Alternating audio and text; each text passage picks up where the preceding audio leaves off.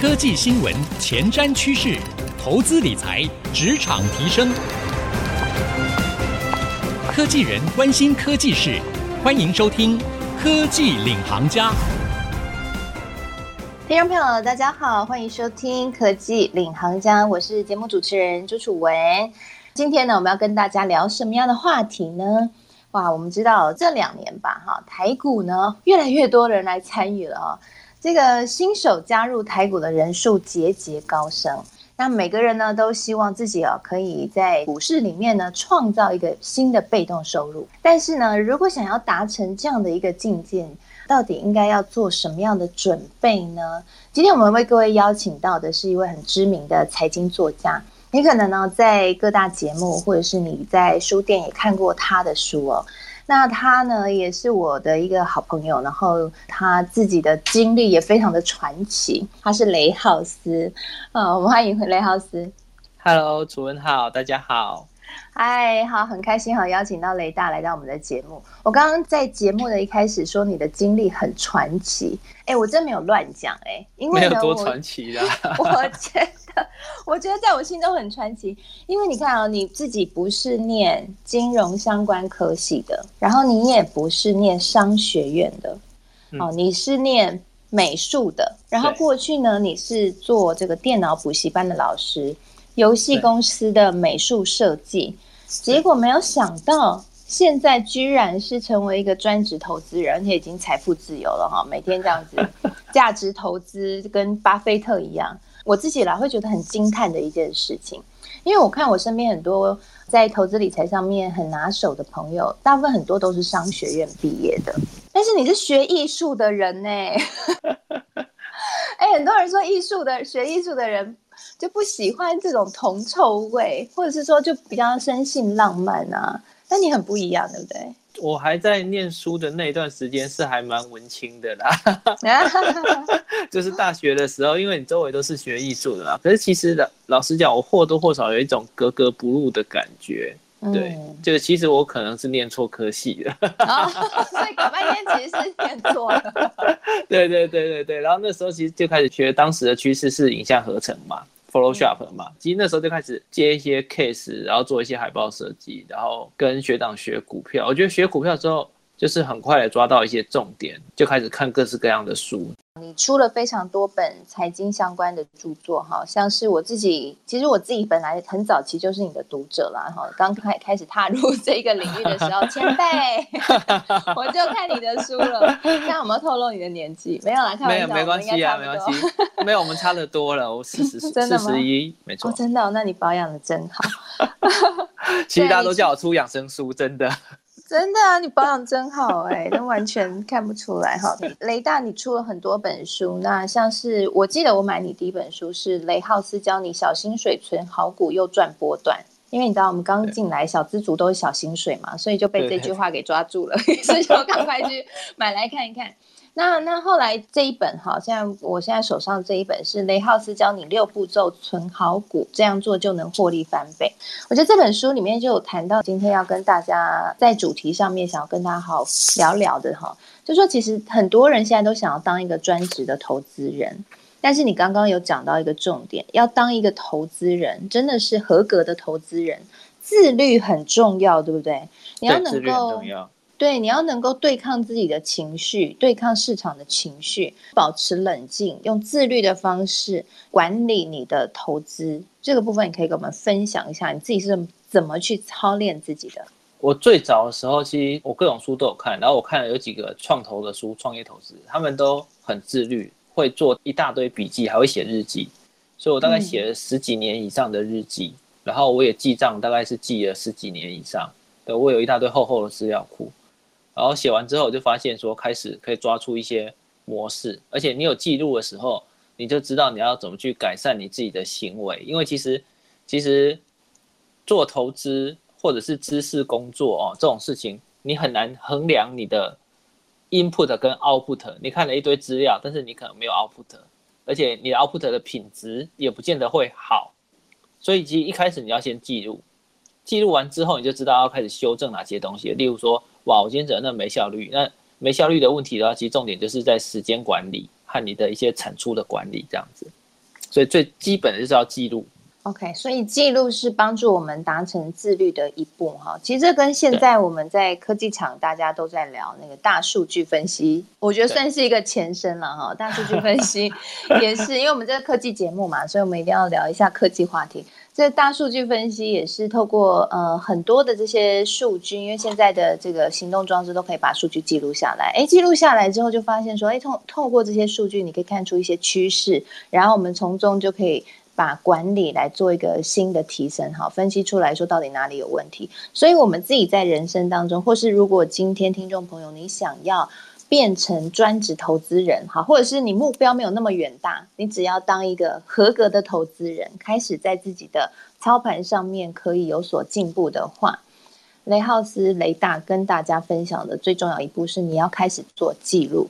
所以自律和记录这一块真的非常重要，但是怎么记？啊，这个记呢，我看你的书里面有分享啊，不只是把阅读来的重点做笔记，然后帮助自己在思考上升级，还有另外一个记是连时间啊，什么时段做什么事情都要好好记录下来，让自己的时间可以做一个最充分的利用。你自己是怎么在这两方面，呃，去去做记录，跟我们分享一下你的诀窍好吗？啊，其实这一招是从这个彼得·杜拉克的书里面学来的。啊，有一本书叫《杜拉克谈高效能的五个习惯》。啊，那这本书非常的好，它里面说，其实你就是要记录，如果你想要改善你的行为，让你更有效率，实际上你你不是要记你做了哪些事工作，而是你要记你花了多少时间。所以你要替时间分类。我一个学生他就开发一个软体嘛，然后我就。就教他按照按照这软体设定啊，A、B、C 嘛，A 项就是我花多少时间睡觉，B 是我花多少时间工作，嗯，C 的话就是我日常生活。然后我就就是用用那个我做完一件事情，我在上面点一点啊，就大概说这件事花十五分钟，另外一个可能花三十分钟，哦，那这样子加一加，弄完弄完之后，你这样记其实不用记太久，记个一两天就好了，你就知道说你大概花了多少时间在哪些不重要的事情上。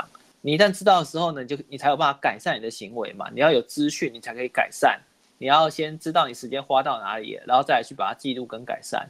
对，那这个记录其实有一点累，所以你不用花太多次数，就你可能一个月一次，甚至一年一次就好了。这是最基本的时间管理，嗯，这样你就可以开始改善行为了。所以其实重点是要替。你是记你花了多少时间？嗯，我看雷达你在书里面有写啊，有分享你的经验，是你记下来之后才发现说，哎，自己滑脸书啊，放空的时间太多了，真的 超多的，超多的，然后才开始去做了一些调节，对不对？后来你就变得比较比较 OK 了，就就可以因此去对抗那个想要滑脸书的冲动吗？我蛮好奇这一点的。就是说，你在你在对抗那个冲动的时候，你要先去想哦。比方说，我滑完脸书，我得到什么？好像没有什么，就是一大堆杂讯嘛。但我看完书，我会得到精神上的满足。嗯。所以你只要一一想说，我滑完之后我会有一堆杂讯，你就你就可以压抑住去滑的一个状况，这样子。听了很有感，因为我之前有访问那个美国低调债券天王丹佛斯。那丹佛斯，我想雷大应该也知道他，就是他就是在管理债券这边，就是。算非常有名的人物嘛，哈，年纪也蛮大了。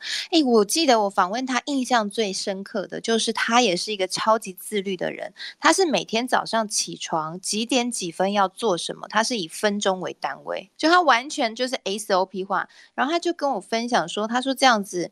促成变成习惯，然后 SOP 化成习惯之后，就可以让他不用花脑筋在这些事情上面，因为他们就是做像你们这样子的专职投资人，脑袋清晰很重要，对不对？就是脑力很重要，很需要，脑力很重要，对对，需要高耗脑，所以对他来说，这可以减缓他脑子的负担。我就印象非常深刻。所以雷大，你自己在透过这样的一个调节之后，你有觉得你的嗯脑袋变得比较轻松吗？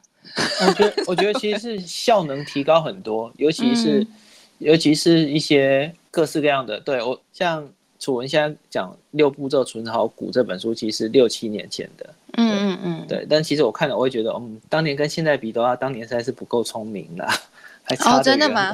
所以你觉得差在哪？嗯，差在我在这几年之后，我很认真的模仿巴菲特跟查理芒格。我很认真模仿他们所有的东西，嗯，你就会有更进一步的升级。所以你要模仿你的偶像的各式各样的活动跟细节，嗯，然后整个人就会更不一样一点。所以你写的那一本就是雷浩斯教你破解巴菲特护城河选股秘密，里面就有放你后来破解这个巴菲特他们的这些思考方式，然后放进这本书里面嘛？对对对，我其实还有一些东西没有放进去，是因为跟书的主题不同啦。不过如果以以后如果有可能出新书的话，我可能就会再写一些如何思考、如何改进生活的这些东西。这样，那我们休息一下。接下来呢，我们要再请雷大来跟我们好好聊一下，现在的存股还可以吗？台股这么高，还可以存吗？有没有什么样的一些心法和策略？休息一下，广告回来继续收听科技领航家。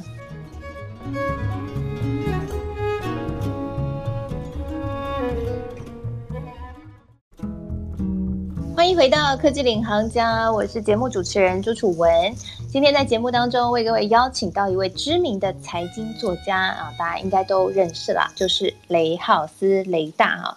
那雷大呢，他也出了非常多本的财经书籍啊，每本都很畅销，那很不藏私的跟大家分享他自己从一个为美术设计走上专职投资人，开始跟巴菲特一样走价值投资的心路历程，一定要来跟雷大来好好请教一下哈，因为我觉得最近几年呢、台股真的掀起了一波存股的风潮，但是我想这个存股啊，也出现一些两派的说法。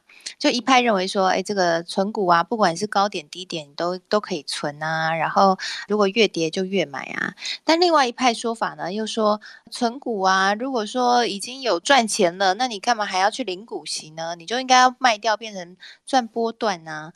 这个是我自己听到这个市场两派的这种不一样的说法。然后还有另外一个大家争议最高，就是现在台股已经到万七了嘛，那就很多人说现在不适合存股。现在这个台股这么高，存股不就成本变很高吗？雷大你自己怎么看现在这个时刻？哎，还可以来存股吗？我们投资朋友到底要现在我们应该要怎么来进行投资理财的策略规划呢？其实这个楚文这个问题很好哈，那也是大部分人会问到的问题。那在这样的一个问题中，其实只要有一个小技巧，几乎就可以解决掉。所以其实这个小技巧就是你要估这档股票是值多少钱，它是处于。被低估还是被高估的状况，像有的人会讲说你，你就不要卖或越跌越买，那个时候其实其实是你没有在估值，你要进或者他们估值的技巧不是很好，哦，有的人会用殖利率来估值，但殖利率应用的范围是在于成熟股，它的获利波动不没那么大，这个时候你在殖利率越高的时候去买，你收益会越高，但如果是成长股或者是随着时间。让竞争力变得更强、更强大的那种护城河成长股这一类的股票呢，在它的成长动能完全耗尽之前，你就不要卖，这是一种。第二个卖点是它它处在一个被高估的一个状况，像我们现在可以看到，像台积电好了，台积电其实它成长动能一直都很强。对。怎样的状况是处在被高估？像今年的年初六百多的那个时候，你把当时的近世纪 EPS 对上。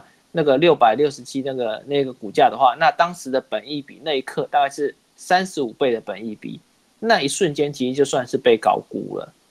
对，嗯，所以所以一般来说，合理给台积电的本益比应该是多少？合理本益比的话，我们我们要逐步的调整哦，因为控制本益比的状况有三个参数，第一个是大盘的水位，像二零一五年的时候，那个时候有一些小型的危机，所以一一路从年初的万点往后一路碰到快七千嘛，当时的台积电甚至跌到一百多，本益比十倍哦。那时那时候是看的是大盘水位的关系，导致这个台积电本益比当时那么的低。不过的状况是可遇不可求。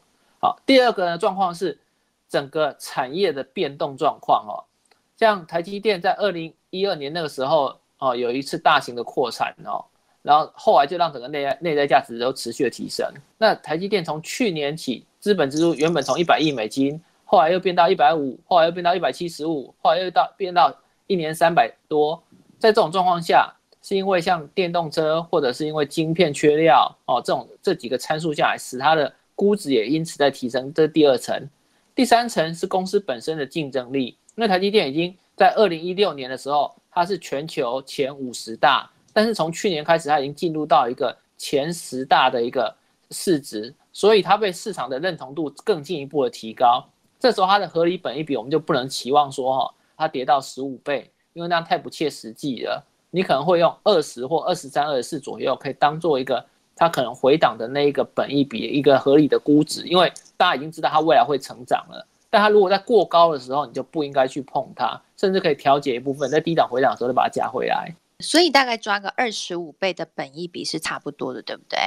会比较具备缓冲的空间。嗯，了解了解，哎，这个哈，我们听众朋友可以学起来哦，因为呢，哎，大家都知道台积电呢，未来可能在晶圆代工、先进制程的技术啊，领先群雄啊。之前大家看新闻应该都有看到说，说五年内应该是没有竞争对手啊。那面对这样的一个高成长性的公司，哎，刚刚雷大跟我们分享了，啊，这种公司呢，还是有可能会出现被市场高估的情况，就是整个股价已经到过热的情况。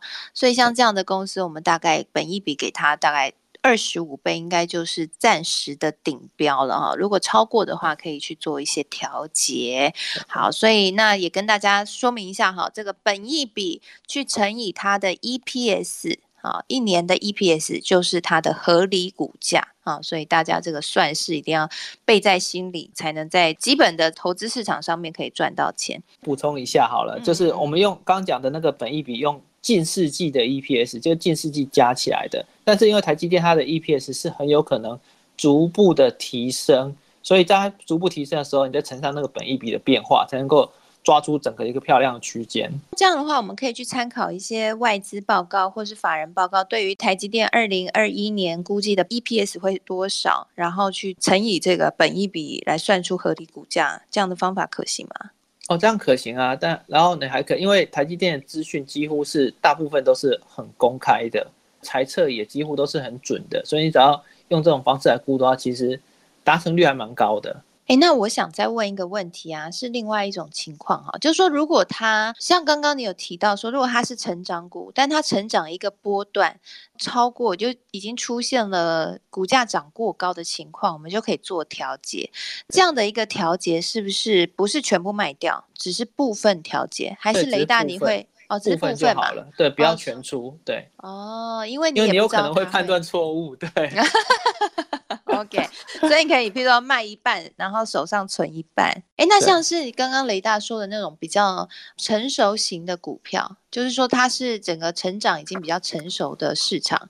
那像 NB 是不是就算这一块？对对对，这个时候你还要再仔细的去找出那些，嗯，像 NB 我有在关注哦，因为他们前一阵子已经从回档回档一段状状况，嗯、然后这个时候你要仔细的去关注那些 NB 的老板他们过去几年的作为。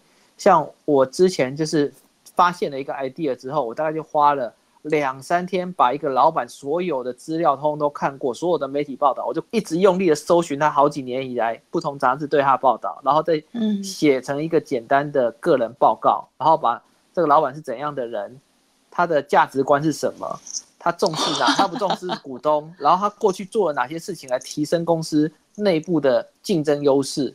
把这些列下来之后，再估现在可能会产生的产业风险，然后你就可以给他一个相对的参数去算，说现在我丢下去划不划算？